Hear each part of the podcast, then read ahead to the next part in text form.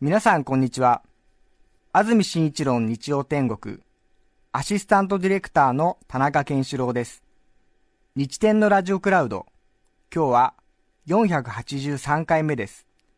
日曜朝10時からの本放送と合わせて、ぜひお楽しみください。それでは、1月29日放送分、安住紳一郎の日曜天国、メッセージコーナーをお聞きください。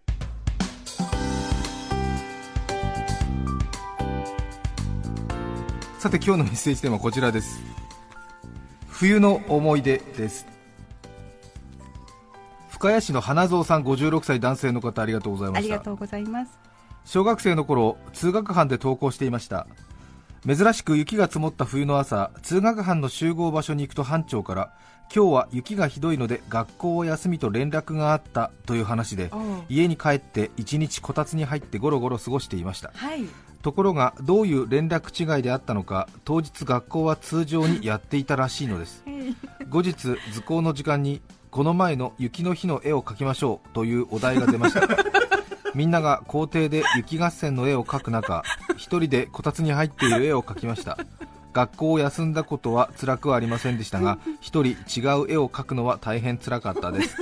56歳の男性の方ありがとうございます。ありがとうございます。そうね。ね大事な思い出を。小学生の頃通学班ありましたね。ありましたね。私も、うん。そう。まとまって集団登校みたいな。当時小学校1年生の時に私なんかこう各自誘い合ってちょっと家の近くの公園みたいなところで全員集まるみたいなのがあって誰かの家に迎えに行った時にそこの児童が準備が遅くて私と誰かがちょっと長く待つみたいなシチュエーションになった時にそこの宅のお母様が悪いと思ったらしく私たちにお菓子をくれるみたいなそういう気の使い方をしてくださって、はい。まあ、登校前にお菓子を食べるっていうのがちょっとねこれはいけないんじゃないかななんて思う気持ちドキドキありながら。ええ。その時に確かちょっとミントの味のガムを私たち2人に与えてくださいまして、いただいたものだからなんか食べなくちゃいけないという感じもありましてでガムを食べてそこの児童を待ってたんですけどもでで当時まだ1年生だと思うんですけどへねーそれで集合場所に行くとこう集団登校になりますから当然5年生とか6年生の怖いお兄さんたちがいてうん当然おめえらガム何食ってんだよみたいなことになりますもんね。だけど1年生だからガムを出すタイミングを見失っちゃって やべえと思ってかわいい。2人でもう口動かせずにずっとこういたんですね。そしたらねその時にすっごい優しかった小学校4年生ぐらいの人がいてはい。そう。それで多分瞬間的に私たちがミントのガムを食べてるふざけた1年生だってことが瞬間的に多分分かったんでしょうね。はで5年生とか6年生たちに聞こえるように、うん、俺たちのところに横に来て、お2人は歯磨きをちゃんとしたんだな、ミントの香りがするぞっていう、そうやって言ってくれた小学校3年生か4年生かがいて、俺、その時になんかお大人ってすげえと思って、この気遣いこの気遣いと思って、やべえと思って、すげえと思って、俺はこの人についていくんだなとか思って。ついていくんだなと、よろしくお願いしますなんて小学校1年生の時に思いましたね。いや、本当すごい気遣いだったなと思ってね。本当ですねいまだにね、あれはもしかして本当に歯磨きの匂いだって思ってたんじゃないか、あいつはとか思ったりもする時あるんだけれども、あそのぐらい自う然と。ん自然とね、やってくださいましたね。いや、懐かしいね、集団登校というと私、必ずそれを思い出すんですけど、へいい人だった、あの人、本本当本当いい人、えー。いや、本当にありがとうございました。多分ね、向こうはもう覚えてないと思うんですけどね。世田谷区の白ふわ子さん39歳女性の方ありがとうございます。ありがとうございます。高校2年生マンションの1階に住んでいました寒い冬の日の休日にベランダで洗濯物を干していた時両親から買い物に行ってくるねと声をかけられはいはい行ってらっしゃいとベランダから私は返事をしました。はい。洗濯物を干し終えて部屋に入ろうとするとドアが開かないのです。ベランダのドア内側から鍵がかけられていました当時両親はとにかく鍵をかける習慣をつけることを心がけていて その時もベランダに顔を出し私に声をかけドアをピシャリと閉め習慣的にそのドアの鍵を内側からかけてしまったようでした。私はベランダに丸腰で取り残されああ何もその習慣を今発揮しなくてもいいのにと心の底から思いました深夜の帰宅で家から締め出されるのはわかるのですが家にずっといたのに締め出されるのは予想外です。しばらくベランダにうずくまっていましたがどうやら車で出かけたようで一向に帰ってくる気配はありません。お金も電話も靴もなく、でもこのままでは寒くてやりきれないと思いサンダルと上下白の部屋着のまま柵を乗り越え図書館に向かいました。あ1回ですからね。図書館に向かいました、はい。白の上下を恥じながら図書館で数時間過ごしてからどうにか入手した10円で家に電話をかけどこにいるの？あなた急にいないから心配してたのよと電話口で怒る母親に いやちょっと待てよと説明し帰宅しました。はい。家に帰ると玄関で両親が並んで土下座していました。ただ顔は半笑いでした。半笑いでした。そうね意外にねそうあるんですよねこういうのねベランダとかでねそううっかり。意外にね、ええそうトイレでね鍵壊れて中入っちゃってそのままとかね考えるとちょっとゾッとするようなことありますもんね。横浜市磯子区ラジュヘッドさん30歳男性の方ありがとうございあますりがとうございます。2014年12月のある日はい。2014年だから2年前ですか、終電もなくなり会社から帰るのを諦めて働いていた時その日が東京駅の100周年の日であることを思い出しました。私は特に予定もなかったので始発で販売される記念の Suica を買いに行くことにしました、ありましたね。東京駅に着いた時私と同じようにスイカを買いに来た人たちが買うために列に向かって一目散に走り出しました。私もその列に並び朝を待つことにしましたその後も次々と人は増え続け闇の中で何千人もの人が凍えながら東京駅の前で朝を待つ異様な光景を今でも鮮明に覚えています。東京駅や国鉄の思い出を語り合う人や自分たちが並んでいる列が乱れ本当にスイカを買えるのか不安視する声を聞きました。その後朝になり記念のスイカの販売が途中で中止になり暴動が起きました。現場を見ながらああ私も歴史の証言者になったのだなと実感しました。その時スイカは買えませんでしたが後日通信販売で買うことができました、えーそうでしたねあれ。みんなねええ。競い合うようにね買ってましたもんね皆さんはあのスイカをどうしたんですか？今大事に皆さん使ってるんですかね？当初はね希少価値が出るなんて言ってねそういう気持ちで並んだ方も多かったようですが最終的には通信販売で希望者には全員行き渡るということになりましてうん。少し一瞬にしてブームが静かになったみたいなことなんでしょうかえね、え私も1枚持ってますね、ええ。そうですか。ご希望の方いらっしゃいましたらお譲りいたしますよ。あらもうねあの、え私もかなり早い段階で手に入れたのでえね、えもうちょっとね、え希少性のあるものだったら自慢してやろうと思ってたんですけども さほどでもないですもんね。どうしたらいいんでしょうかねこういうね、えースイカパスモねああいうね皆さん何をお使いですか？最近はいろいろねアイデンティティがありますもんね。あこだわりえ皆さんそうなんだ。みたいですね。え、全国的に見ると何枚ですか？8枚ぐらいあるんですか？交通系。カードは。ええね、北海道だと北かっていうね。うん、えー関西だとイコカですか？えー東海地方名古屋だとトイカ、ええー九州だとスゴカっていうねそれぞれちょっとそれぞれなんか方言とうまくこうかけながらっていうね。そうですよえね、名古屋に7個7個カードってのがあったかな。なんかいろいろあるんですよね。え。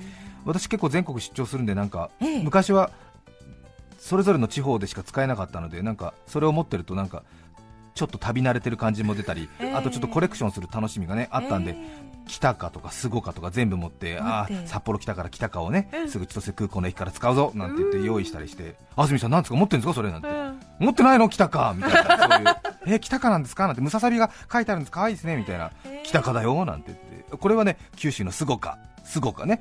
スゴスゴかとのスゴかだよ？なんて説明するっていうその毎度毎度のねあの自慢タイムがあったんですけどもう今はねどこの地方のものでも使えるってことになりましたんでね。別に枚数持ってるとただのねあの枚数持ちになるだけなので意味ないということでですね。私はそれは大体1枚500円でねデポジット払って買うんですけどね。ね。ええそれをあの全て解約する旅になってすいません予託金を。そうそう。持ってても仕方がないからね。ええ。そうですね。ああ九州久しぶりに来たなと思って。あすごかの解約を すいません解約は？みたいな。あそこの券売機でそうそうそうそう500円チャリンってですね、えへー。えはい。あと2枚ぐらいになりましたね。そうですか、え私の歴史。アメリカ・バージニア州からいただきました。北の火薬庫の女王さん。41歳女性の方ありがとうございます、りがとうございます。本当にね皆さん遠くからお便りをくださって関東に放送している番組が一体どこに向かってるのかみたいなことになっちゃってよくわかんない外国人だらけの手拭い屋みたいな感じになってきましたが。アメリカ・バージニア州北の火薬庫の女王さん41歳女性の方ありがとうございます。群馬といえば冬はアメリカ・バージニア州の人が群馬の話するんですからね。まあ笑っちゃいけないですけど。まあね、群馬に住んでた時の話ですよね。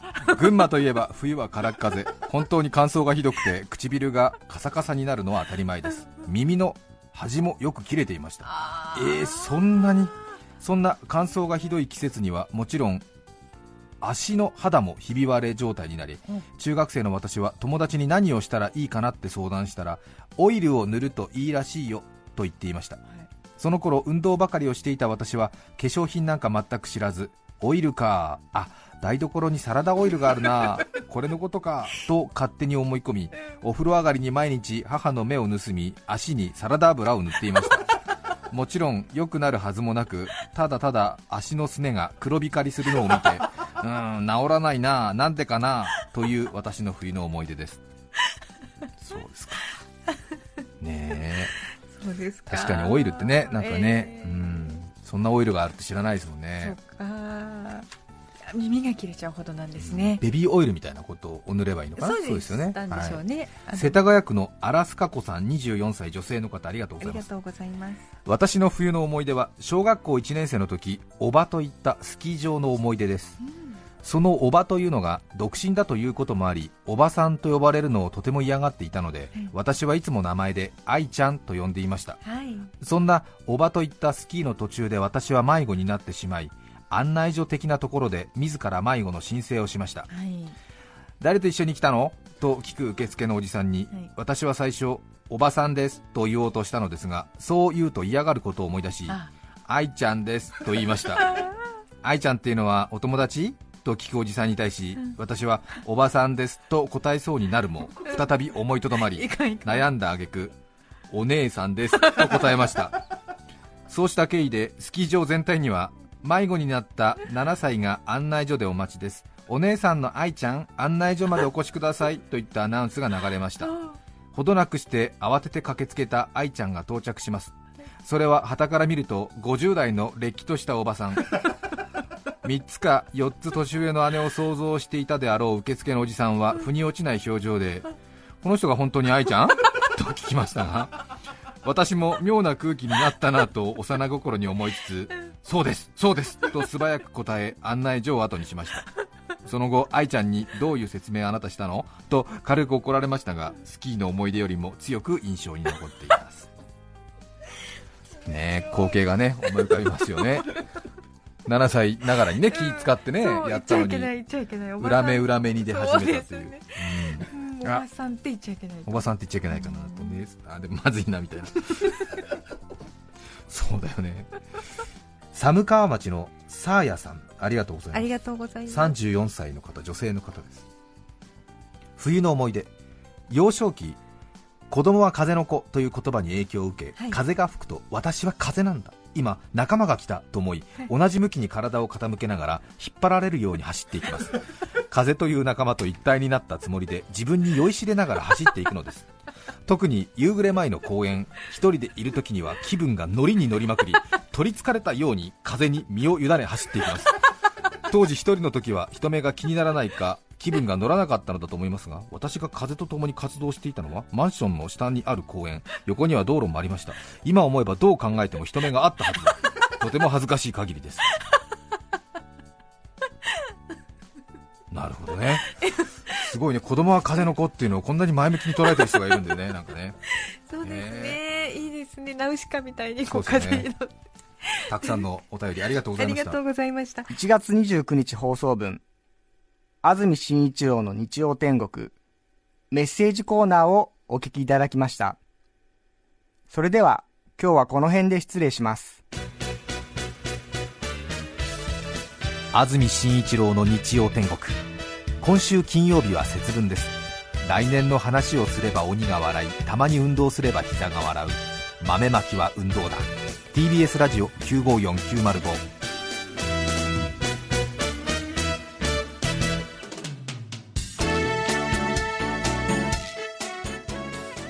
さて、来週2月5日の安住紳一郎の日曜天国、メッセージテーマは、困っていること。